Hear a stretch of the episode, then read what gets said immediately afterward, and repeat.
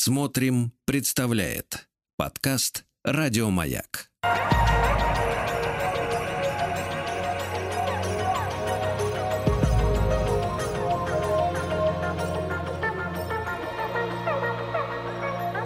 Сотворение кумира. Дорогие мои, здравствуйте.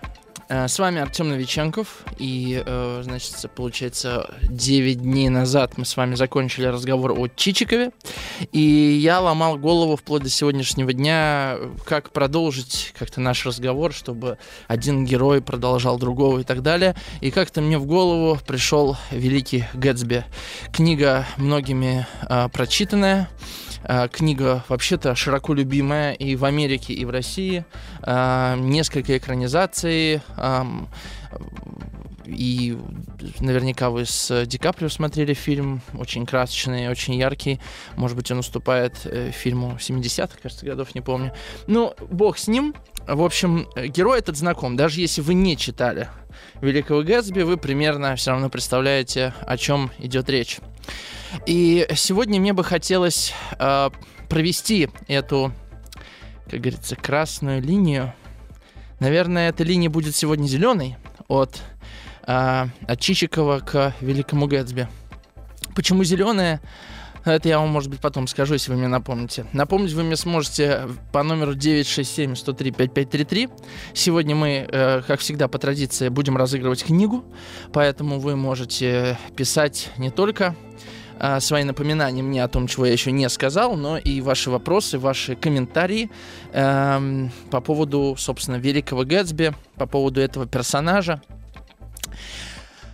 По поводу симптомов, которые мы сегодня будем рассматривать, чтобы э, сформи- сформировать диагноз, э, девять шесть семь сто три пятьдесят пять тридцать три. Э, сегодня мы разыгрываем книгу, которую нам давеча оставил э, шеф-редактор как-то пиар-отдела э, издательства АСТ.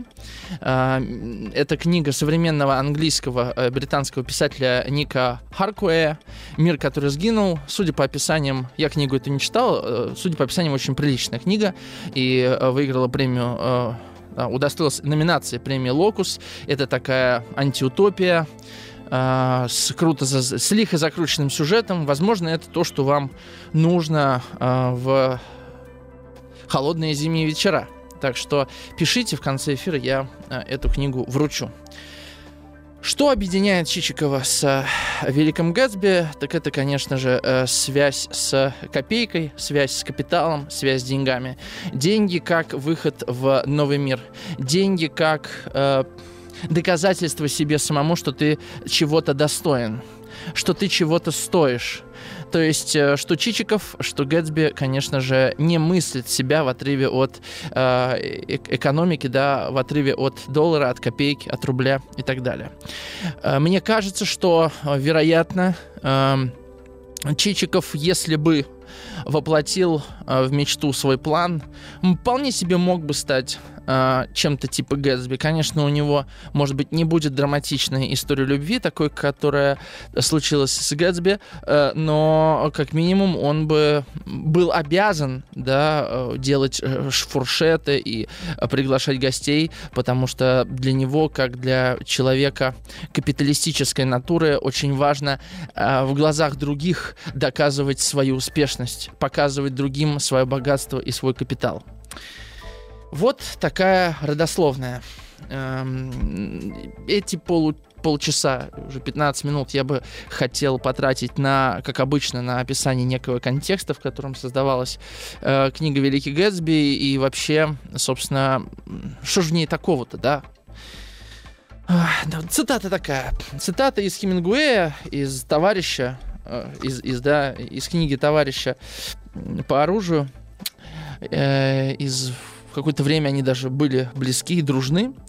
Э, «Праздник, который всегда с тобой». Возможно, вы читали. Э, на самом деле, наверное, это самое легкое. Не, не, не, я, не про, я не про то, как мы читаем, да, «Праздник, который всегда с тобой», а про какое-то ощущение, да, самая легкая книга Хемингуэя.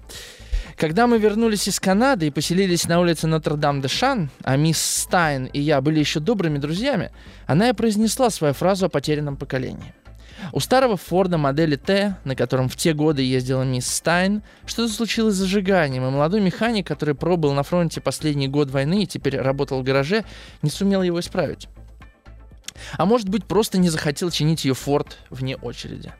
Как бы там ни было, он оказался недостаточно serious, э, и после жалобы мисс Стайн хозяин сделал ему строгий выговор. Хозяин сказал ему: э, «Вы все женератьон пердю», ну, то есть потерянное поколение. «Вот кто вы такие, и все вы такие», — сказала мисс Стайн. «Вся молодежь, побывавшая на войне, вы потерянное поколение». Довольно парадоксальный, на самом деле, отрывок, да, потому что он, с одной стороны, э, дает название этому поколению, э, какое-то оскорбительное даже, да, вот вы ни, ни на что не, не годны, да, с другой стороны, это какой-то сочувственный такой диагноз, что из-за войны вы какие-то не такие, да. Э, и, конечно же, что Великий Гэтсби, что рассказчик и, на мой взгляд, главный герой книги, Ник Каррауэй — это, конечно же, представители вот этого самого потерянного поколения, которых коснулась война, а так или иначе, кто-то был на ней, кто-то обошел э, эту войну стороной, скажем, Фицджеральд на войне не был э, ни на какой вообще и в чем-то даже тосковал. двадцатые годы э, — это так называемый период э, смеха, э, смены веховства, э, то есть смены вех, да, в Соединенных Штатах Америки в литературе, и там меняются, собственно, литературные поколения, да. Уходит э, поколение Генри Джеймса, приходит поколение Фицджеральда и Хемингуэя. Это поколение, которое, ну, на самом деле мы с вами живем в такой культуре, которая всегда все отрицает. Начиная с эпохи романтизма и даже ранее, мы всегда все отрицаем. Отрицаем то, что было до нас, и в культуре это видно ярче всего. Да? Приходят новые художники, говорят, то, что было до нас, ну что это такое? Скинем всех с прохода современности, нам нужно новые города строить. То же самое случилось в американской литературе в двадцатых годах. Они сказали, что нам этот пуританизм надоел. Что такое пуританизм, да? Ну, от пуританства отличается тем, что это движение отдельное в протестанстве, э, в протестантизме, извините, да, от слова purity, понятно, чистота.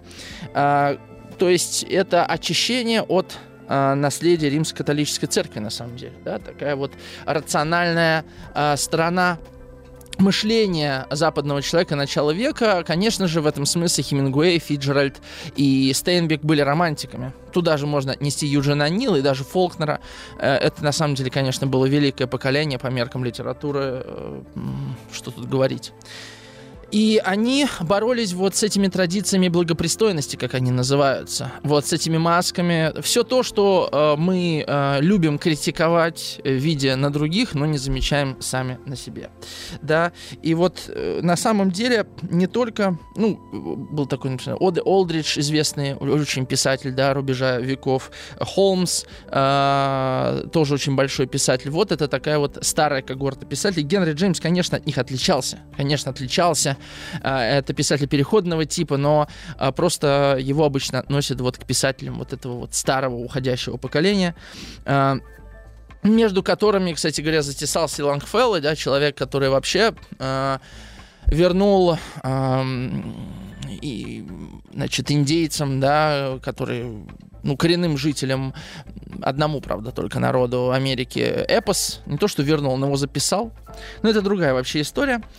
Короче говоря, вот этот образ писателя, который стал мэтром, который э, ходит в погонах, который ходит на рауты, осточертел этому молодому поколению, которое видело войну, которое связывало вот этот сытый образ жизни с трагедиями э, Первой мировой, да, то есть вот эта сытость приводит к войне, как они считали, и я думаю, что такое же поколение родится и э, после вот начала двадцатых годов по всей Европе, не только в России.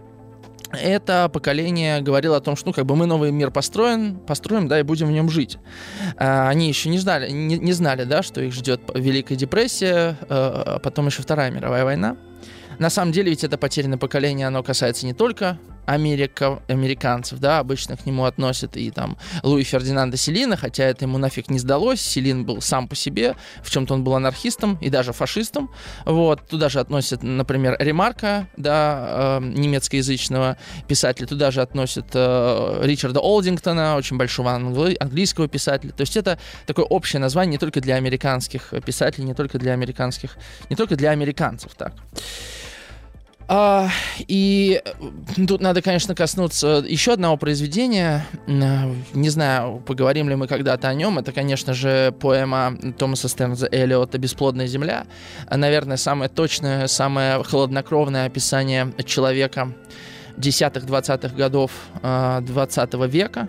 Это описание хаоса, хаоса, упорядоченного хаоса. Хаоса в смысле не внешнего порядка, да, а внутреннего заблуждения, внутреннего неведения людей, которые бегают в офисы, э, стремятся к комфорту. На самом деле Томас Стернз Элиот описал наш мир.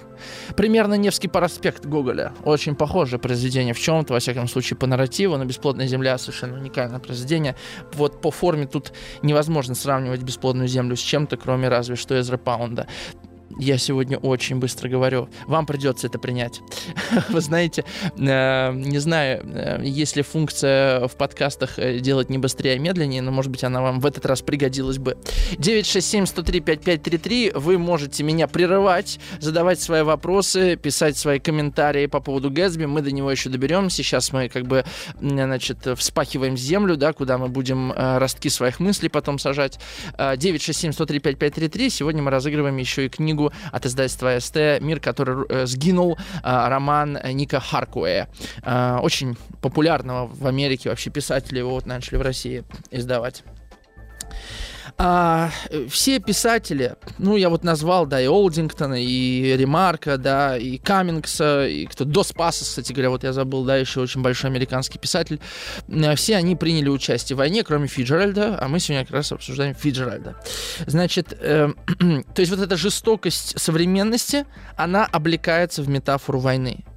История, связанная с войной, крайне важна для понимания, нам важна для понимания характера э, Гэтсби. Потому что война, э, она э, заставляет людей становиться циничнее, с одной стороны. С другой стороны, она э, создает некую такую... Некоторую, некую такую зону турбулентности, где возможен романтизм. Э, если вы вспомните фильм э, «Форст Гамп», там был герой, значит, он ветеран войны во Вьетнаме, да? Такой циник, алкоголик, ни во что не верящий, и в какой-то момент в нем пробуждается бессознательное, иррациональное, и он обращается к Богу, сидя на мачте, значит, вот этого креветочного судна, и становится романтиком на самом деле, да, он научается у Форрест Гампа этому романтизму. То есть вот этот вот цинизм оказывается маской, потому что жестокость жизни заставляет носить на себе циническую маску. И писатели, такие как Хемингуэй, такие как Фицджеральд, в общем, писатели потерянного поколения, они как раз-таки и работают с этими двумя крайностями. Э, они говорят э, о цинизме реальности и о романтизме внутреннего, э, внутреннем романтизме людей, который позволяет прорваться через этот цинизм, позволяет сохранять себя на самом деле в этом циническом мире. Кроме того, э, если мы говорим о Европе и мы говорим об Америке, послевоенной, конечно же, это несколько разные территории, потому что на территории Америки не велось э, военных э, сражений, да, и э, Америку коснулась война э, не так, как Европу, да, и, конечно же, американцы гораздо больше видели людей, ничего не знающих о войне и не хотящих ничего знать о войне, да, и вот это общество в доме Великого Гэтсби, ну, пусть пока мы будем называть его Гэтсби, потому что мы еще с вами не поняли, почему он великий, да, это один из вопросов, который я вам сейчас задам, уходя на перерыв, почему Гэтсби великий.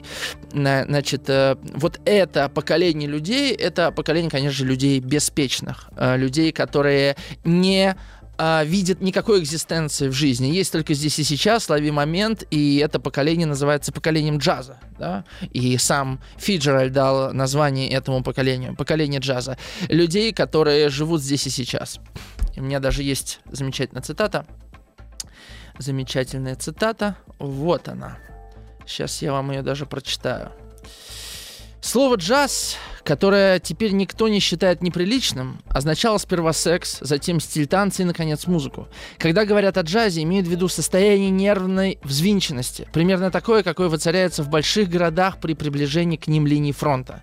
Для многих англичан та война все еще не окончена, ибо силы, им угрожающие, по-прежнему активны, а стало быть, спеши взять свое, все равно завтра умрем. И это поразительный компас Фицджеральда. Мы не можем, да, мимо этого пройти, потому что вот-вот грянет Великая депрессия, которая перевернет вообще представление американцев о том, какой может быть жизнь, а потом грянет еще и тяжелые годы нацизма в Европе, а все-таки экономики уже тогда были глубоко связаны, то есть, например, там...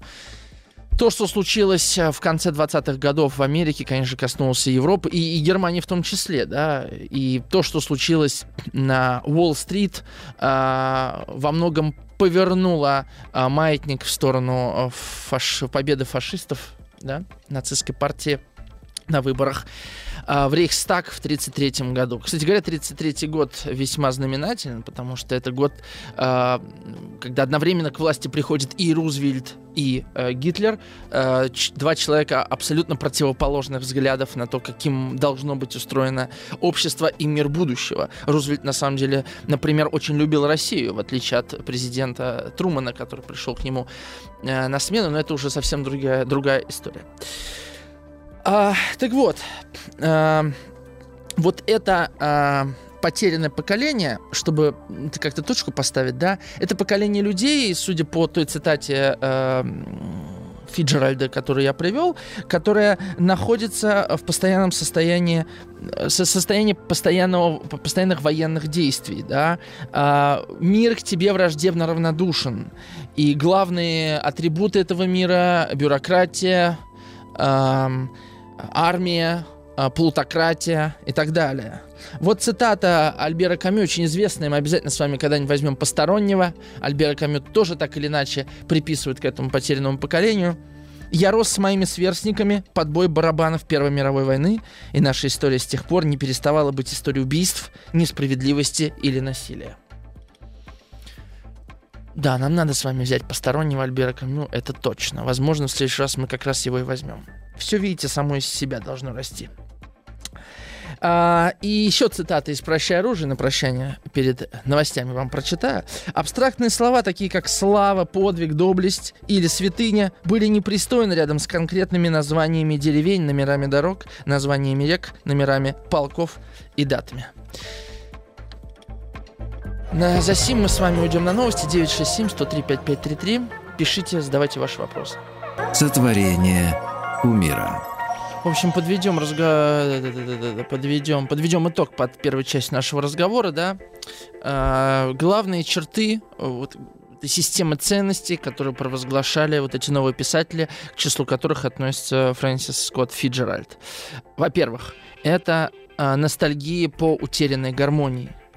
То есть вот гармония была в этом мире, а Фицджеральд видел, э, даже правильно, Фицджеральд, но я буду и так, и так. Одновременно, одновременно, Фицджеральд, Фицджеральд, э, который видел, в, например, в поэтах эпохи романтизма, любимые поэты э, Фрэнсиса, это Лорд Байрон и э, Китс. Кстати говоря, «Ода соловью», вот стихотворение, которое дало название роману, последнему большому роману, э, «Ночь нежна», название. Во-вторых, это переживание личного одиночества вот в этом мире, куда-то спешащим, бегущим, но главное, э, думающим только о себе. Третье, это на самом деле вы все увидите в, в Гэтсби. Э, Гэтсби абсолютно биографический такой персонаж, в чем-то даже не сбывшаяся мечта, может быть. Знаете, такое вот ведь бывает, да, мы себе выдумаем какую-то мечту, и она по сути своей трагична. Мы выдумываем себе миф о самих себе, который в глубине своем трагичен. Потому что трагичный миф о нас самих позволяет нам себя меньше спрашивать. И если вдруг мы чего-то потом добиваемся, и мы несчастны, мы говорим, слушайте, но по-другому и быть не могло, потому что это тот миф, который в, в, в, да, в сути моего мышления. И, конечно же, история Великого Гэтсби — это та история, тот миф, который... для себя, как мне кажется, выбрал э, Фицджеральд. Дальше. Третья черта — это осмысление заката за Запада, да, заката Европы вообще, и заката, точнее, заката Европы в частности, да, и Америки в том числе. Мы попозже с вами поговорим о концепте Dream. Uh, есть замечательная статья на этот счет, я вам кое-что оттуда прочитаю. Об американской мечте, короче говоря, да. И в конце концов, главное, это индивидуалистический скепсис в отношении идеи прогресса. Ну вот, Первая мировая, вот к чему привел ваш прогресс, давайте как-то по-другому будем строить. Надо сказать, что ни Хемингуэй, ни Фицджеральд не предложили, как строить, как это часто бывает, да. Вообще, в этом смысле художники как бы освобождены от ответственности. Они часто нам говорят, что мир уродлив, но редко очень показывают красоту, да. А художники совершенно иного порядка, такие как э, Бетховен, такие как Тарковский, предлагают нам варианты, предлагают варианты красоты. Ну, я, как всегда, далеко ухожу. Два слова о Фицджеральде. Он родился на, на Среднем Западе в небогатой семье. Несмотря на это, он поступил в Принстон. Правда, он не доучился. Он родился в такой католической семье, и так или иначе католические оттенки будут прочитываться в его произведениях. Мы не будем сегодня тратить на это время. Я бы хотел... одним эфиром э, с Великим Гэтсби расправиться, вот, не затягивать. А, в семнадцатом году он идет добровольцем в армию, в Европу его не отправляют, но на сборах в Алабаме он знакомится с дочерью местного судьи, которую, как вы, наверное, вы знаете, зовут Зельда Сейер. Э, та самая Зельда. Э, возможно, вы смотрели фильм «Полночь в Париже» Вуди Аллена. Э, наверное, один из лучших фильмов Вуди Аллена, во всяком случае, самый фантазерский и самый теплый. К Вуди Аллену я с годами все прохладнее и прохладнее, честно говоря, отношусь. Но вот тот фильм э, мне очень нравится. И понятно становится уже тогда, что, несмотря на, значит, э, лейтенантский мундир, э, Зельда из богатой обеспеченной семьи за этого нищеброда не выйдет. Но их история не заканчивается, потому что Фицджеральд пишет свой первый роман «По эту сторону рая» в двадцатом году, то есть двадцать четыре года, и становится невероятно знаменит и богат, и Зельда... Зельда соглашается, да... Э, на то, чтобы стать его спутницей. Правда, это был, видимо, несчастливый брак, потому что Зельда жутко пила, вместе с ней выпивал и Фицджеральд. Хемингуэй всячески его из этого алкогольного трипа вытаскивал. Они жили в Париже много, потому что в Париже американцам жилось после Первой мировой войны дешевле. Вообще, за копейки жили в Париже, можно сказать. И, ну, это отдельная история. Много отдельных историй сегодня будет. Это же дерево такое.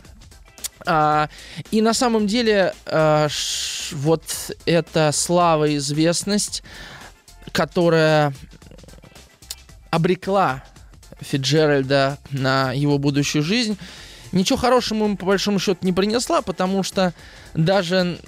написав свой главный роман «Великий Гэтсби» и лучше свой роман, э, публика не смогла его понять, не смогла его принять. И вопрос тут даже не в содержании романа, вопрос в форме, потому что, ну, мы сегодня не о романе говорим, а о Гэтсби, но два слова я скажу.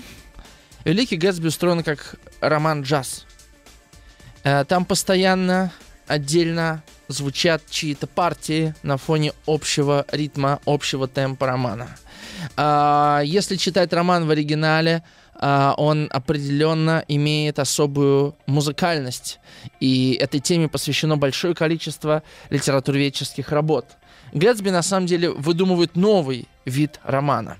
Это роман-обманка, где главный герой не Великий Гэтсби, главный герой, конечно же, не Каррауэй, который меняется, который проходит собственный сюжет, потому что Гэтсби... Uh, ну, вориш, Каррауэй традиционалист, и, конечно же, на страницах романа uh, Фицджеральд сталкивает вот эти два образа жизни, образа мышления. Гэтсби вырвался там снизу, да, uh, Гэтсби... Uh, у Гэтсби есть внутренние противоречия между мечтой и средствами ее достижения. Мы попозже об этом поговорим. Uh, он пытается вернуть прошлое, он направлен в прошлое, да. Нику Каррауэю не надо возвращать прошлое, он традиционалист, да, он как бы оттуда вырос. Uh, все, что нужно Нику, это проверить свои ценности, свою честность, uh, свои взгляды на жизнь. И он проходит эту проверку. Именно поэтому uh, Каррауэй главный герой, потому что он видоизменяется. Просто видоизменяется, то есть он становится другого вида получается. Просто изменяются, да. А, и вопрос в том, почему тогда Гэтсби великий, а Кэррауэй невеликий, я этот вопрос придержу. Ответ на этот вопрос придержу. Мое мнение, точнее, да.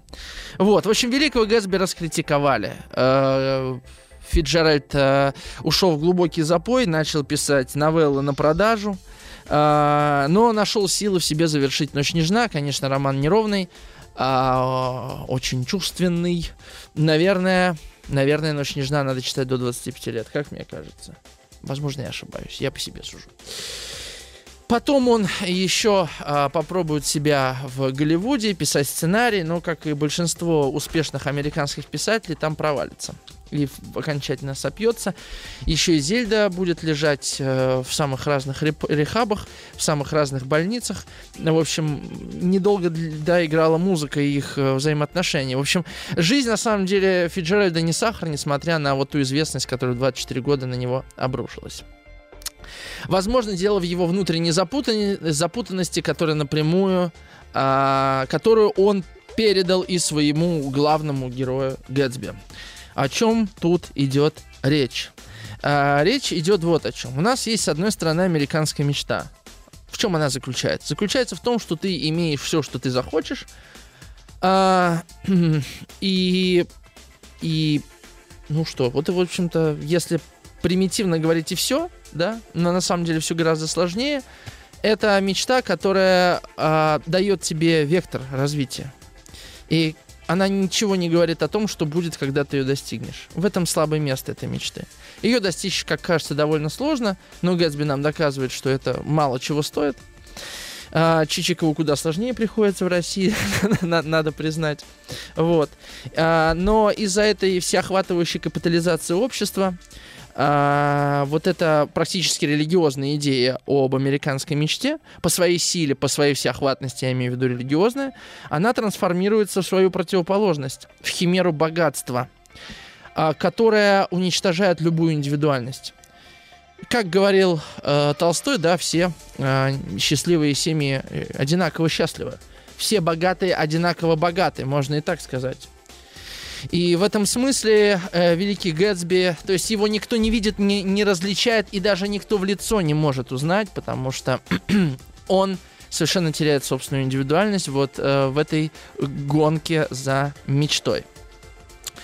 И эта же проблема ведь была и у Фицджеральда, потому что он э, разбогател, он э, попал вот в этот в, да, выс- высокий свет, да, в это светское общество богатых людей, но он не соответствовал им как бы по содержанию своему, он был другой, он был романтик, э, он все время чувствовал разрыв между внешним и внутренним, э, и поэтому он так часто отпускал довольно парадоксальные слова, как будто бы сам себе противоречил. Одна из его известных э, цитат звучит так: «Мы обязаны своим появлением на свет благосостоянию общества. Все самое лучшее создается тогда, когда правят богатые». Это цитата Фицджеральда.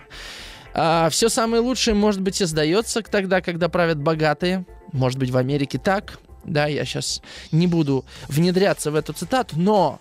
что становятся самими богатыми тогда, когда они правят.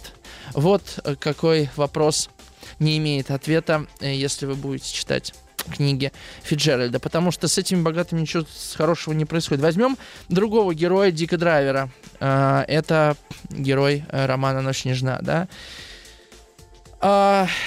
Фицджеральд, ведь и что Гэтсби, что Драйвера, рисует себя.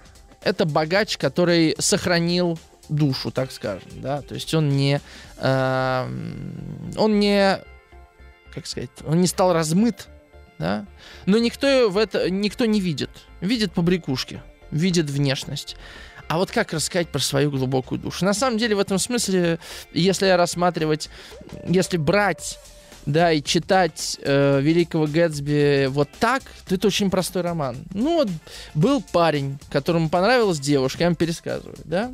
И он, значит, захотел добиться ее руки. Но она была из богатой семьи, а он из бедной. Что ему делать? Он разбогател. Но так оказалось, что пока он богател, она уже вышла за другого. И вроде она любит этого первого парня, но другой... куда солиднее в любом случае, даже если беднее.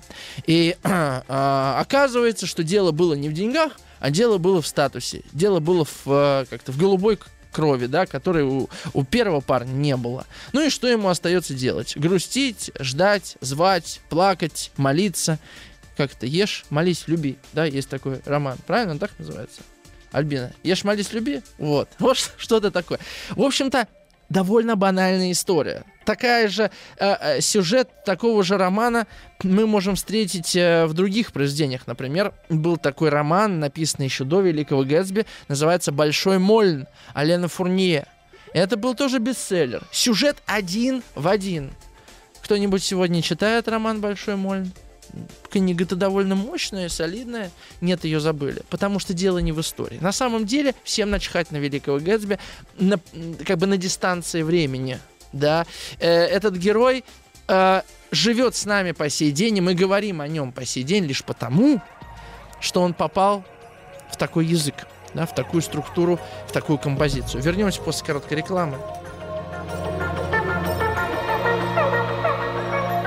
Сотворение кумира. А, в двадцать пятом году вышел «Великий Гэтсби», и до, ну, этому роману предшествовал рассказ а, под названием «Зимние грезы», тоже Фицджеральда, а, в котором автор набросал свой будущий роман. В этом маленьком рассказе, значит, Фицджеральд рассказывает историю о мечтах четырнадцатилетнего а, парня по имени Дикстер Грин, который э, смог, как это, приобрести достаточное состояние, чтобы претендовать на руку богатой девушки. Так вот, как бы, э, своих зимних грез, поэтому так и называется этот рассказ «Зимние грезы». Зовут девушку Джуди Доус. Но пока он колотил этот... Э, как это... Слово забыл. Ну, короче, пока деньги собирал, капитал, да, да, спасибо. А она, значит, уже ушла, вышла замуж. Вот. И в конце рассказа герою уже тридцать два года. Понятное дело, что он не в четырнадцать лет все сколотил. Он колотил, колотил и как бы не выколотил. Вот. Он уже богат, любимый не с ним. И случайно он узнает, что, значит, эта Джуди несчастна в браке. А она уже не так прекрасна. Она уже и, как бы, собственно, как Дейзи, да, она уже и выпивает, и она уже, как бы... Как-то глаза уже, как это, в ее голосе был слышен звук монет, как пишет в «Великом Гэтсби». Значит, Фицджеральд, она уже испортилась, но он все равно любит ее вот тот образ, который вот он еще мальчишкой узнал. А, и, но он все равно ей верен, да. И он понимает, что богатство ему счастья не принесло. И, в общем, «Зимние грезы» навсегда утрачены, потому что она не может быть с ним. Вот такой рассказ, который стал основой.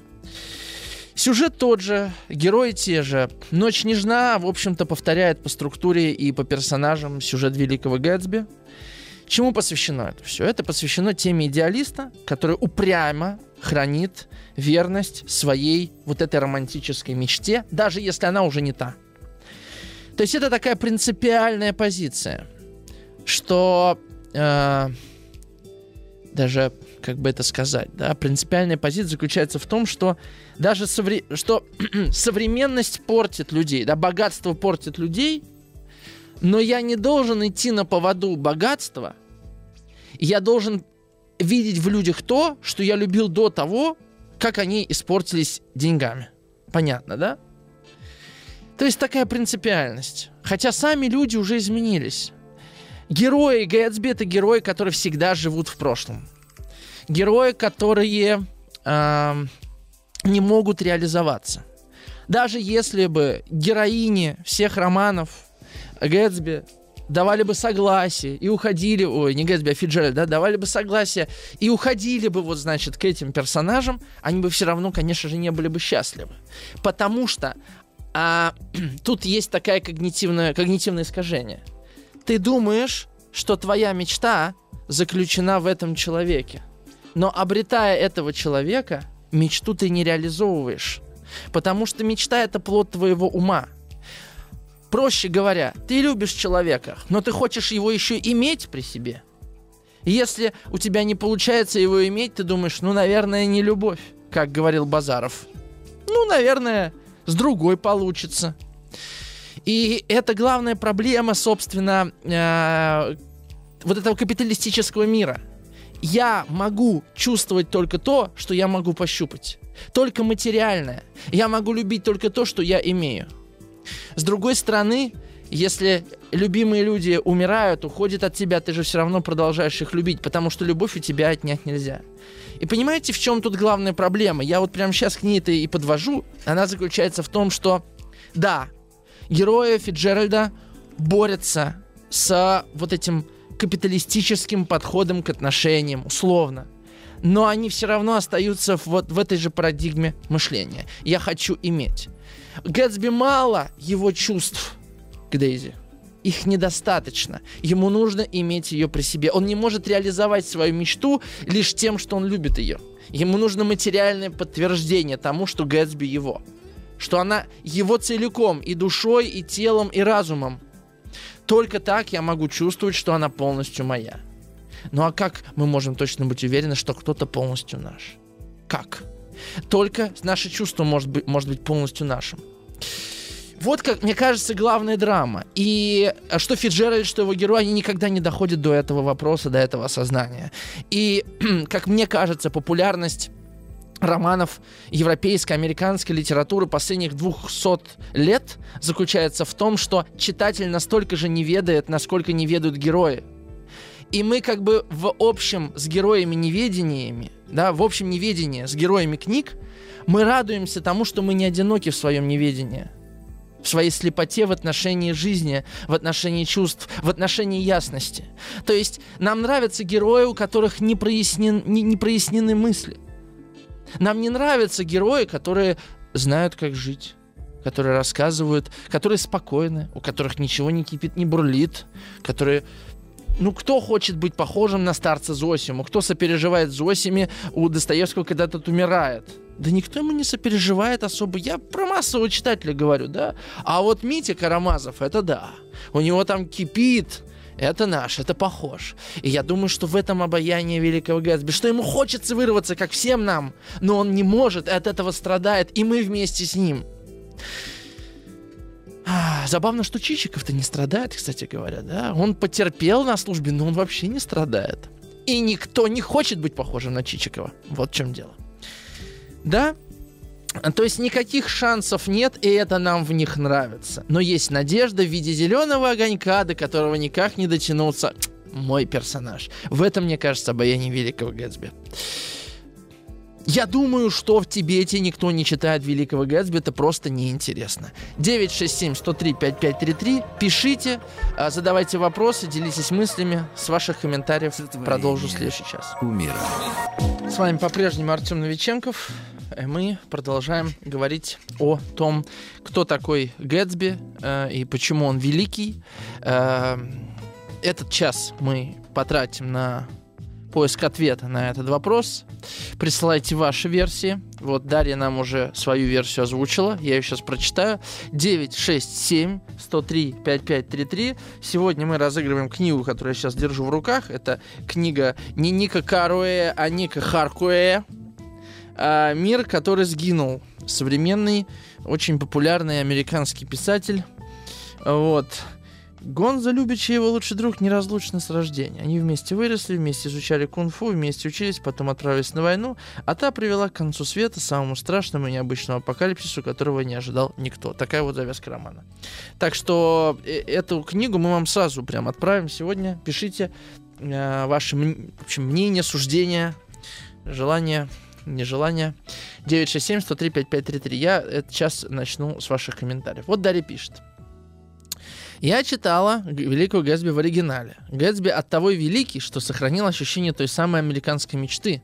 Каждый достоин места под солнцем, свободен, наделен правами. Спасибо, Дарья.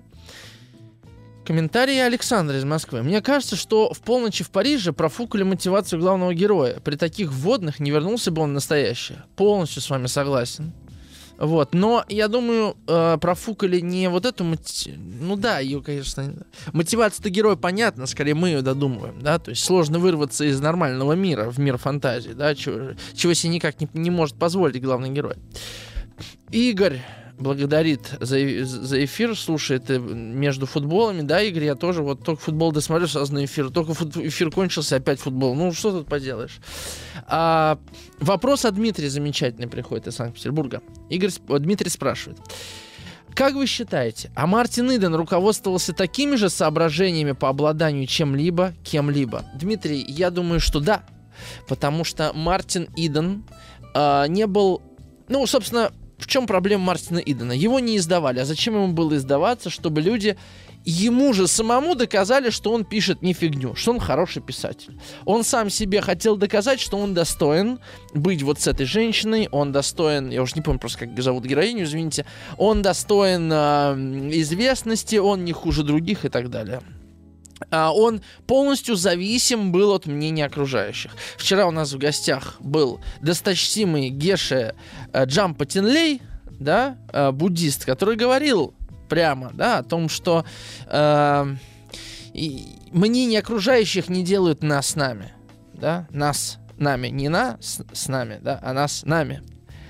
Наоборот, мнение окружающих делают нас с нами, понимаете? Они делают из нас фантазии о нас самих. И в этом смысле, конечно же, Мартин Иден, он целиком полностью плод э, фантазий общества, о том, каким Мартин Иден может быть. И когда он эти фантазии реализовал,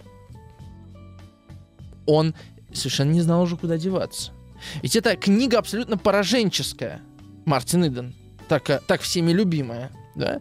Книга о том, что человек, добившись успеха, понял, что сам собственные смыслы он формировать не в состоянии. И девушка, да, которая ему полюбилась, не способна собственные смыслы формировать. Так что именно поэтому это такая трагичная книга. Книга о том, что люди себе не принадлежат. Если вы со мной не согласны, пишите девять шесть семь сто три пятьдесят пять тридцать три. Вот и, и про Мартина Идена можно эфир не делать. Все рассказал. Игорь пишет. Игорь начинает свое сообщение так. Артем, вы не правы. С чем я не прав? Я так и, в чем я не прав, так и не понял, но ладно. Игорь продолжает. После фильма, который снят просто шикарно, книгу «Великий Гэтсби» брали на расхват. И я также э, тогда купил, кстати. Мало того, и брали на английском. В США, говорят, его произведения включены в школьную программу.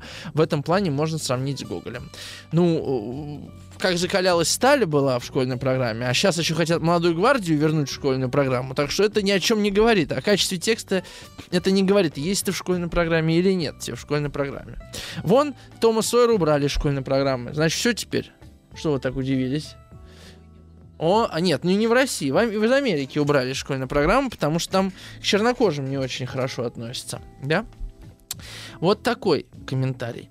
Артем, добрый вечер. Мне кажется, что эти герои популярны по той причине, что читают книги по большей части такие же ищущие люди, как они, уверенные и спокойно ориентированы скорее на внешний мир и практическую деятельность. Да, я с вами согласен, поэтому такие книги абсолютно необходимы и очень важны. Вот. А, поэтому, наверное, мы сегодня о Гэтсби и говорим. Да, не потому, что он такой дурачок, да, а потому что он а, отражает а, современный тип мышления. И это очень важно, как мне кажется, да, то есть, эм, увидев Гэтсби, может быть, мы увидим себя. Я, собственно, поэтому эту передачу и веду, да, что э, кумиров мы сотворяем сами, да, но это сотворение кумира, это сотворение нас самих, это, э, да, это фантазия, которую мы формируем, э, это фантазия всегда о нас самих. Э, что удивительно, я убежден, что многие люди согласились бы на судьбу Джея Гэтсби. Согласились бы. Да, пусть он несчастлив, но как он красиво живет.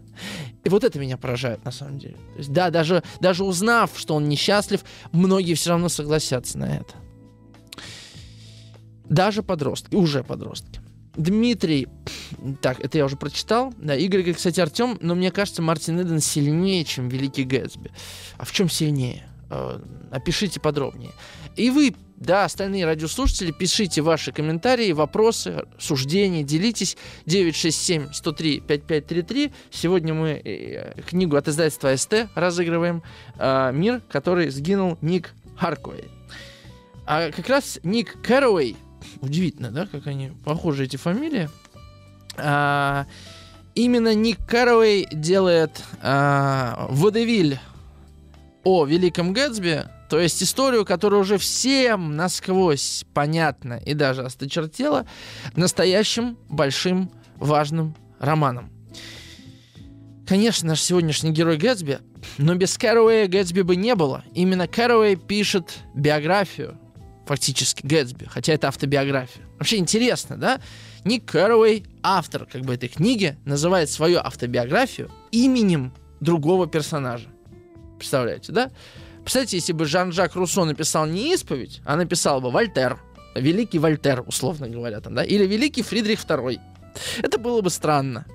А, Uh, да. Ну так вот, uh, в чем же тут фишка? Почему этот роман uh, до сих пор так важен? Хотя история, как я уже говорил, глубоко вторична. Этот роман становится трагедией благодаря Ника Каррауэю, Ника Каррауэю потому, что его судьба — это судьба не пассивного наблюдателя. Это судьба человека, который через эту историю, историю другого персонажа, историю Гэтсби, идет путем самопознания. Ведь почему э, Ник приезжает в Нью-Йорк? Он приезжает, чтобы заняться финансовым бизнесом, чтобы разбогатеть. Он девственен, чист, он Улисса читает, понимаете? Э, во всяком случае, э, ну это небольшой анахронизм такой интересный. Про Улисса. Это в фильме он Улисса читает. Улисс был написан уже после событий этого романа, но тем не менее. То есть это вполне себе укладывается в характер Каррауэя. Модно читать Улисса, и я буду его читать. На самом деле я его не читаю, он у меня дома лежит. Ну, знаете, как это, у Манилова на четырнадцатой страничке закладочка лежит. Я как бы в теме. Такой Евгений Онегин, да. Из «Энеиды» два стиха я смогу, да. И по латыни несколько слов. То есть это на самом деле неприходящий персонаж нашего длинного девятнадцатого века, вот нашего вот этого материалистического общества. То есть казаться, а не быть, да, соответствовать, а не создавать. Скорее вот, да, такие я слова подберу. Оказаться, а не быть, соответствовать, а не создавать. Вот, то есть быть результатом, а не быть тем, кто э, создает нечто. Быть следствием, а не причиной. Ну, вы поняли, короче говоря, да? И э, почему Ник Каррауэй пишет книгу о Великом Гэтсби? Потому что Гэтсби э, это некий ориентир, самый надежный ориентир. Это точка зрения, через, с помощью которой Ник проверяет собственный взгляд на мир. Ну вот смотрите, вам, например, сложно понять, вот это хорошо или это плохо. И вы идете в соцсети и смотрите, что человек, мнению которого вы доверяете, говорит на этот счет. И вы прислушиваетесь к нему и говорите, ну если то, что он говорил, до этого мне отзывалось, я, наверное, с ним соглашусь и в этот раз. Я думаю, это всем нам понятно. Вот «Великий Гэтсби» — это такой же компас, да, это такой же ориентир для Ника Каррауэя, как для нас, не знаю, селебрити, лидеры мнений, политологи, литературоведы. Может быть, для кого-то я ориентир в литературе, но не дай бог, потому что я такое от себя тяну несу, вы даже не представляете. Это же, это же мое, понимаете? Вот. И именно, именно наличие Ника этот роман делает необычным. Вот. Сам Гэтсби. Ведь ему, на самом деле, сложно симпатизировать в том смысле, что он бутлегер, он мошенник, такой же, как Чичиков. Почему их еще что роднит, да? Он бутлегер, он продает незаконный алкоголь через аптеки, он зарабатывает большие деньги, он э, э, замешан в финансовых спекуляциях в эпоху этого сухого закона, да, который Вудро Вильсон вел. С другой стороны, он готов, как абсолютно романтик, обменять весь мир и все свое состояние на один поцелуй Дейзи. И это очень притягательно, да, такой вот герой. Э, провинциальный бедняк, который поднялся, да, из грязи в князи. Тоже этот сюжет, который нам симпатичен. Но поднялся-то он с помощью махинаций, мошенничества. С другой стороны, мы, мы читаем и думаем, ну, все-таки, все-таки, ну, ну, людям же надо выпивать сухой закон. Он вроде как им помогает, да. Знаете, как э, наркодилеры, они тоже говорят, мы делаем благо людям, мы им помогаем, все довольны, рады, счастливы. Мы как бы... А не случайно карма говорит о том, что распространение алкоголя э, и оружия — это чудо чудовищный отпечаток, да, который потом скажется на вашей жизни. Так что я думаю, Гэтсби в следующей жизни, несмотря на его мечту, ничего хорошего не ждет, как мы с вами понимаем, да. Это, это воровство, это мошенничество и это продажа и распространение алкоголя. В общем, возможно, он уже в этой жизни, да, за это поквитался. Его в конце концов убили. Совершенно глупо убили. Знаете, так бывает, да? Что-то в этом есть. Когда ракета попадает в человека, который едет на тракторе. Ну это же полное... Это, это, это, это даже если... Это если в фильме с- снимать, то это... Ну, это такая тарантиновская история, совершенно глупая, да, она трагичная при этом, да, вот что-то такое. Бутлегер, который поднялся, чтобы вот она сказала ему «да», а в итоге его убивает а, муж обманутой женщины, которая вообще как бы не связана с Гэтсби, но на самом деле связана, ведь Гэтсби всю эту поездку организовал, которая привела к трагическим последствиям, где Дейзи стала убийцей, а любовница ее мужа, э, как ее зовут, Миртл, да, а Миртл стала жертвой. Извините, если вы читали, тут это, это вообще все не важно. Сюжеты вообще не важны, если книга хорошая. А книга хорошая, честно говоря. Чё тут, чё тут, да, выпендриваться. Книга хорошая, написана хорошо. Особенно если на английском читать. А, так вот, и это парадоксальный, конечно, герой. И если бы там не было Ника, который все это видит, который видит, как не видит Гэтсби, который замечает, как люди относятся друг к другу, который видит швы, он видит слепоту Гэтсби точно так же, как видит слепоту других. Но чем Гэтсби отличается от остальных? Тем, что Гэтсби добр. Тем, что Гэтсби верит, тем, что Гэтсби надеется, тем, что Гэтсби принципиален. Да, пусть он упертый баран, пусть он слепой баран, но он как бы баран, э, ищущий цветы, понимаете, а не просто траву пожевать. И вот это уже достаточно. Понимаете, вот этот Гэтсби, он как бы отражает вообще кризис смысла. Э, вот нашего общества и общества Гэтсби, и если даже такие персонажи, как Гэтсби, уже возносятся, да, э, на Олимп, уже этого достаточно, достаточно мечтать. Мы сегодня с вами живем в мире, где продаются, э, значит, билеты на курс «Как научиться хотеть». Понимаете, о чем я говорю? То есть люди разучились хотеть. Как, как формулировать свои желания? Как мечтать? Я думаю, у нас еще не менее абсурдные э, формулировки ждут в ближайшие десятилетия. То есть, как э, получать удовольствие от еды, как чувствовать вкусы. Кстати, вот да, в ковидную эпоху и сейчас во время свиного гриппа ведь тоже запахи пропадают у людей. Это, это все символы того, что мы как бы теряем вообще э, чувство этого мира. И, конечно, вот в этой всей реальности, которая не вчера, естественно, нас одолела, так скажем, да, вот в этой реальности человек, который может стремиться к мечте, это уже вау. Это уже чего-то стоит. Мы хотим, мы хотим понять, как он хочет. Мы хотим хотеть вместе с ним. Мы хотим проживать вместе с ним его трагедию, потому что она понятна, да. Мы вместе с ним пойдем через эту слепоту, пусть к убийству, пусть к трагедии. И это будет для нас ориентиром. Нам же приятно думать о богатых людях, как о людях, которые себя потеряли, себя растеряли в богатстве. А вот вам пример, который в богатстве себя не растерял. Великий Гэтсби. Значит, и я тоже могу разбогатеть и не растерять себя, как Гэтсби. Это успокаивает, это приятно. Понимаете, о чем я говорю? Вот. Значит... Э- что тут еще хочется сказать? Э- Хемингуэй это терпеть не мог, между прочим. И он, он это называл сусальным романтизмом. Он говорил, ну что ты лепишь этих героев?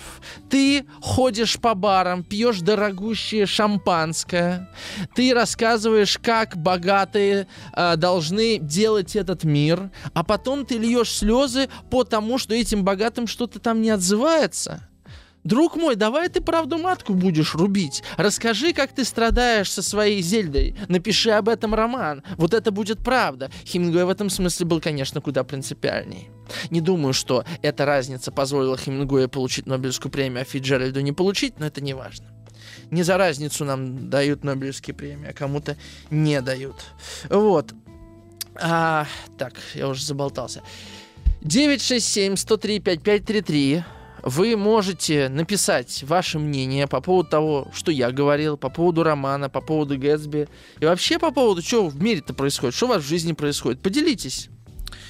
Похожи мы на Гэтсби или не похожи? Или хотим мы на него быть похожи, или не хотим? Конечно, такой э, зачарованный образ, да, он зачаровывает. девять шесть семь сто три пятьдесят пять тридцать три. За самый любопытный, на мой взгляд, комментарий я сегодня вручу книгу современного английского э, романиста Ника Харкуэя «Мир, который сгинул». Вот уж надеюсь, что это не пророчество, это название. девять шесть семь сто три пятьдесят пять тридцать три. Вернемся после новостей. Сотворение кумира. Ну что ж, продолжим. На ваши комментарии отвечу пока. Владимир из Волгограда пишет: а если нужно учиться хотеть-хотеть, то стоит ли вообще хотеть? И можно совсем не хотеть? Владимир, я на прошлой неделе прочитал книгу, которая вообще изменила, наверное, мою жизнь, просто пока я это еще не понял. Это книга Питера Кингсли, называется «Книга жизни», издательство Касталия. И вот он там пишет очень интересную вещь по поводу депрессии. Я думаю, мы с Владом сделаем эфир отдельный по этой книге. Сейчас он ее прочитает на следующей неделе. В четверг мы, завтра мы про чемпионат мира поговорим, а на следующей неделе обязательно эту книгу, я думаю, обсудим. Влад быстро читает. И вот он очень, очень интересно пишет там о депрессии, да. Я не буду сейчас говорить, что он пишет про депрессию. Я просто по аналогии с его рассуждениями хочу поразмышлять над тему, что такое учиться хотеть-хотеть. Если мы ничего не хотим, может быть, в этом заключается наша встреча с какой-то пустотой, от которой мы отворачиваемся. Может быть, в этой пустоте, может быть, в мире, который надо хотеть, что-то не так, и поэтому мы его не хотим.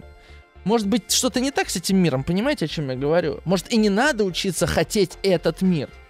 Может быть, вопрос в том, что мы как-то не так, не на тот мир смотрим, не видим тот самый мир, который имеет смысл, чтобы его хотеть. И поэтому мне, конечно же, кажется, что хотеть, хотеть совершенно, учиться хотеть — это совершенно бессмысленное занятие. Не потому, что Джордж Карлин говорил, что если ты уже поднял свою задницу, купил, пошел в книжный и купил книгу по мотивации, что у тебя уже есть мотивация, да?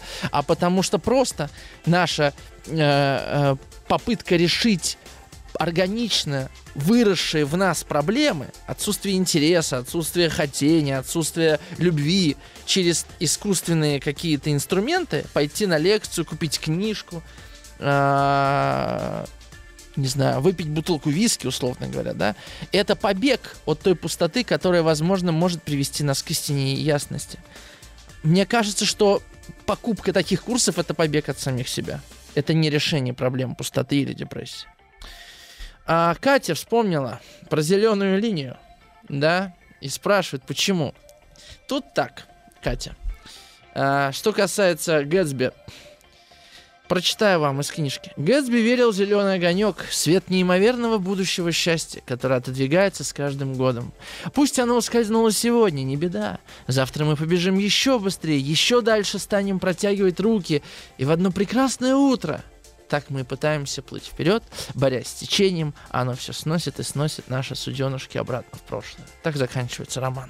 Зеленый огонек как символ той самой мечты, которая ведет Гэтсби по жизни. Это, с одной стороны, красные линии, а с другой стороны, это, конечно же, Чичиков. Для меня Чичиков всегда зеленый. Почему? Возможно, потому что мое собрание сочинений Гоголя всегда было зеленым. Вот. У меня Чичиков сам зеленого цвета, понимаете? Поэтому линия зеленая. Вот, вот и все. Вообще вот эти цвета, они, они мне кажутся какими-то знаковыми. Вот. И Гоголь для меня в целом зеленого цвета. Такого, знаете, насыщенного зеленого, настоящего зеленого, глубокого зеленого цвета. Ответила я на ваш вопрос, Катерина. Вот. Эм, следующий комментарий. А может, название не про него, а про его образ самого себя, то есть Великий Гэтсби — это то, как он представлял величие, то есть Ник, да, сама мечта, и тогда великий не следует понимать буквально, так это иллюзия. Абсолютно так Я с вами согласен. Я тоже так думаю, да. Вот я так же, как вот слушательница из Северной Осетии. Что ты, Артем, думаешь по этому? Конечно же, да. Величие в моих собственных глазах. Это Ник назвал так Гэтсби, да. Никто его больше так не называл. Ник назвал так Гэтсби. Это то, чем бы я, может быть, хотел быть. Пусть не таким богатым, но вот если ориентир. Так, так. А, и еще комментарий Дмитрия. Артем, а как вы считаете, отсутствие желания хотеть — это бич современности или такое было всегда? Если не всегда, то когда возникло?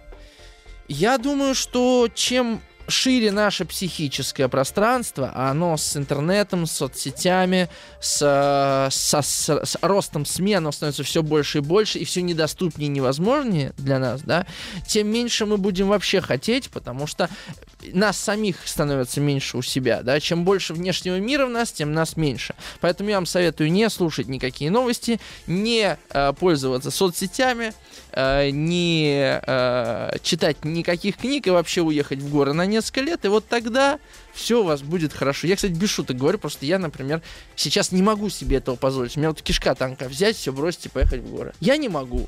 Вот, пока не могу. Надеюсь, что когда-нибудь смогу. Я, вот. Дальше. Дальше, дальше, дальше. Поэтому я думаю, что бич это или не бич, какая разница? Да, это как будто бы всем понятно. Вот это, кстати, да, я иногда разговариваю с людьми и говорю, вот, не кажется ли, ну, мне кажется абсурдным, что люди э, идут учиться хотеть, и никого не удивляет, что такие курсы существуют, вот в чем дело. То есть, ну да, существует, ну а что?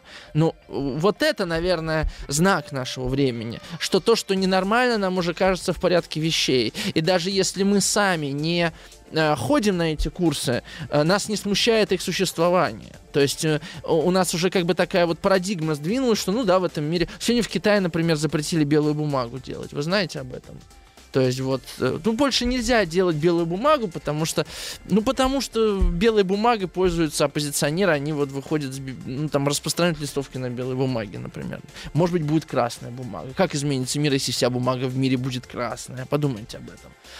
То есть вот впустить страх в свою жизнь, а потом и, и искать в этом мире отражение моего страха, да, через какие символы, знаки, через каких людей мой страх просачивается в эту жизнь, это наше любимое занятие вообще, да, поэтому СМИ нам так нужно, поэтому нам так нужны соцсети, мы находим там символы, знаки страха, через которые мы свой страх реализовываем, и, наверное, единственный способ, почему я говорю про горы, потому что только в отдалении ты можешь встретиться со своим страхом, он, потому что он ни через что больше не будет реализовываться. И ты сам наедине со своим страхом посидишь и, может быть, его преодолеешь. Тогда тебе не нужны будут ни соцсети, ни кинофильмы, а, ни люди, которые проецируют свою панику. Ты будешь спокоен, потому что ты преодолел свой страх. Пока этого не случится, у нас будут все эти проблемы, о которых я говорил выше. Даже и не знал, что наш разговор о Великом Гэтсби уведет нас так далеко. Дмитрий, спасибо за ваш комментарий. А, и, да, и, и, и, значит, да. И, так, что я хотел сказать? Самые важные оставил я, конечно, на потом. Почему Гэтсби великий? Несколько ответов. Вот несколько, да, мы уже как бы так-то очертили, да. Гэтсби, с одной стороны, велик для Кэрроя, потому что он верен своей мечте. С другой стороны, э, давайте концептуально посмотрим. Э, значит, э, параллельно с линией Гэтсби, да, развивается, как мы говорили, линия, ну, сюжетная, да, Ника Каррауэя. И э, именно эта история вскрывает противоречие между мечтой, платонической мечтой, да, э, вследствие которой Гэтсби, Гэтсби незауряден и поэтому как бы велик, потому что он не хочет быть богатым. Хотя, вроде бы, да, он же хотел быть богатым, но не для того, чтобы разбогатеть, а для того, чтобы полюбить. И грубо материалистическими, великими, в ироничном смысле, э, средствами достижения. Да? Вот, вот проблема-то главная, Гэтсби, какая? Что чтобы свою мечту осуществить, тебе нужно э, ее предать. Вот главная проблема э, Гэтсби. Это, я думаю, большинство людей э, как бы попадают в такие истории, да, когда я должен сделать то, что не хочу, чтобы получить то, что хочу. Ну, нормальный сюжет, да, понятный многим. Э, И когда ты уже достигаешь того, чего по-настоящему хочешь, ты понимаешь, что в процессе достижения ты уже и растерял самого себя. Ну, тут, в общем-то, довольно просто, да. Но давайте пойдем дальше. Вот это а, неудов... Смотрите, да, к Чичикову опять. Чичиков, в общем, мечтал об Америке, получается так. Потому что в Америке он мог бы стать предпринимателем и разбогатеть. Но Чичиков живой персонаж. Он не знает, что будет, если он разбогатеет честно, как бы он разбогател в Америке. А если бы он разбогател честно, то, скорее всего, это уже был бы не Чичиков, а мертвая душа, подобно другим персонажам, которые уже богаты. Понимаете, да, в чем наша проблема? Мы не знаем, э, какие последствия будут у того, у осуществленных мечт, да, которые мы имеем. И получается, это, у, у героев, э, у героев э, Фицджеральда есть романтическая неудовлетворенность по поводу э, поисков. Не помню, где я это прочитал, вот как бы этого Эльдорадо, этой American Dream. А, и когда ты уже пришел в тупик, уже все. И получается, что Гэтсби виновен, а, так же, как виновны все американцы, которые приехали в Америку, но позабыли American Dream. Вот этот, да, вот этот вот проект, а, которые утратили детскость, утратили чистоту, которые были свойственны, по мнению Фицджеральда, первым э, поселенцам, которые приехали в Америку, которые сформировали этот концепт, эту идею. Ну, вчера, собственно, мы убедились, что любые концепции, они во вред, но бог с ним. Пусть будет эта концепция American Dream.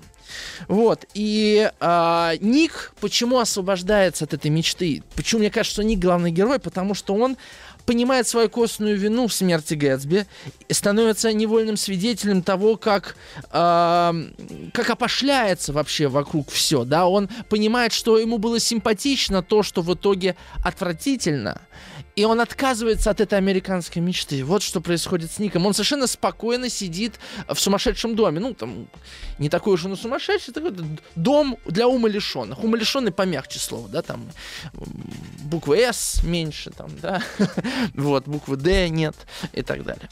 Вот. И получается, что и Каррауэй, и Гэтсби, и Дейзи, и, значит, это Миртл, это а, герои, которые заблудились в Среднем Западе, да, а, в Вавилоне, о котором забыли, зачем он строился. Сотворение кумира. А, последние семь минут, прочитаю еще пару комментариев. Федор из Москвы пишет. Добрый вечер. Прочитал Гэтсби на одном дыхании. Герой молодец, шел к цели, но в шорах. Ночь нежна уже не так быстро читал, дайвер просто устал. Он сделал свое дело и выдохся, цели больше нет. А тут еще это розмари отсвечивает. То там, то тут. А Гэтсби действительно роман, праздник. Но конец у него грустный и очень философский, как мне показалось. Федор из Красногорска. Что там философского? Расскажите нам тоже, да? Что вы там увидели? Мария из Краснодара пишет. Добрый вечер. Думаю, что, э, думаю, это история про трагедию современного капиталистического общества. Мы не знаем, что сами действительно хотим. Много картинок, которые говорят, что мне нравится. Это прям потрудиться надо, научиться заново получать удовольствие. Про губы абсолютно согласна. Хожу с собакой периодически в горах. А, про горы. Не про губы. Про горы абсолютно согласна. Хожу с собакой периодически в горах. Гуляем. Ну вот я ездил на, на образовательную конференцию на прошлой неделе в Казахстан. И вот я всегда, когда... Это уже четвертый раз езжу в Казахстан, до этого там лекции меня звали читать. И каждый раз езжу в горы. И, конечно, ну вот эта фраза есть такая: «В горах мое сердце», не помню, чья. Она, может, очень простая, но действительно в горах совершенно другой образ мышления устанавливается. Вот. И, э, в общем, надо в горы, если есть возможность. Uh, да, теперь еще пару слов о Гэтсби надо сказать. Uh, The Great Gatsby, да, вот это слово great.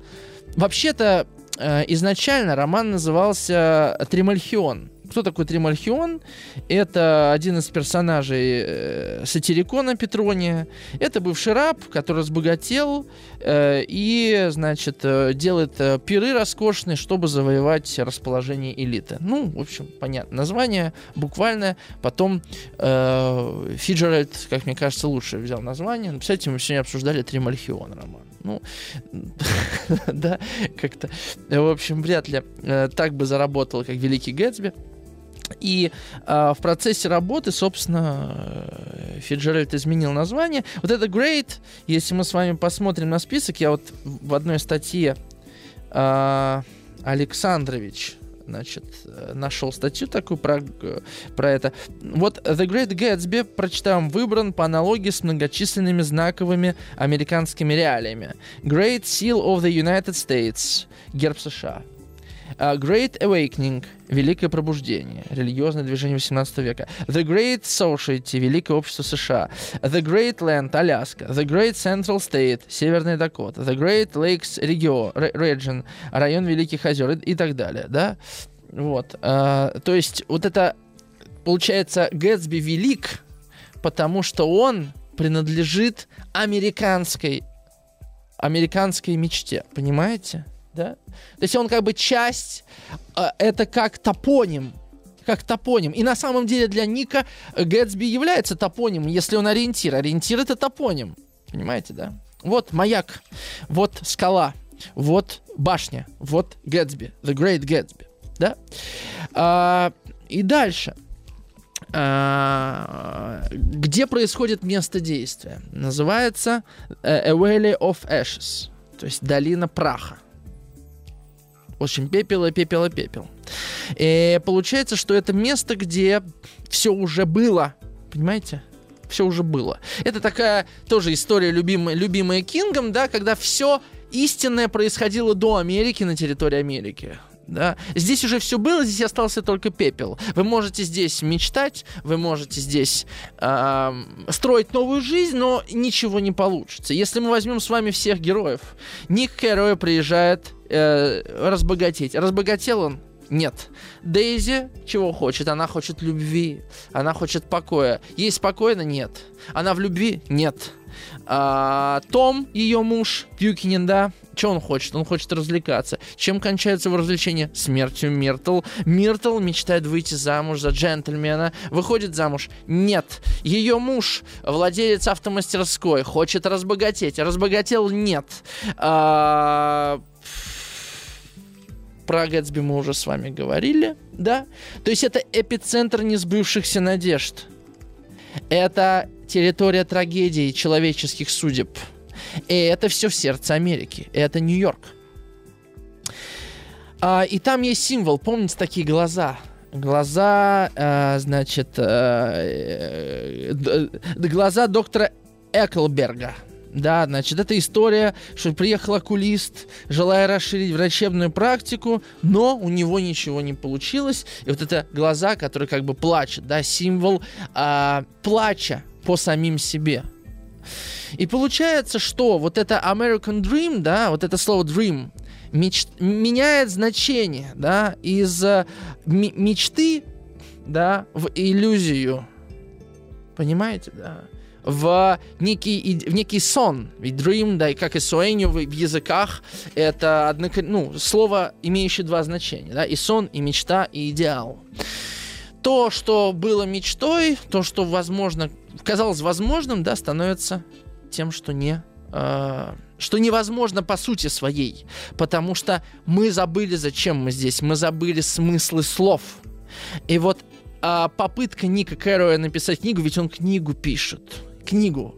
Это попытка вернуть слова, вернуть значение слов. И мне кажется, это самое главное, главное в Великом Гэтсби, да. Что Гэтсби — это как опора для Ника и для написания его книги. Гэтсби как материал, как герой, на котором можно что-то выстроить. Как мы, читая книги, надеемся что-то в себе выстроить, не так ли? Итак, я подведу итог. Мне хочется сегодня книгу вручить значит, Дмитрию за его вопросы. Дмитрию из Санкт-Петербурга. Дмитрий, поздравляю вас. Вам поедет книга под названием «Мир, который сгинул». Надеюсь, она доедет до вас раньше, чем сбудется название. Надеюсь, название тоже не сбудется, но это уже не в нашей воле. Тут уже все закрутилось так, что не раскрутишь. А с вами был я, Артем Новиченков. Мы продолжим э, крутить колесо сансары, пока можем. А когда не сможем, тогда мы освободимся, слава богу, от этого. До новых встреч.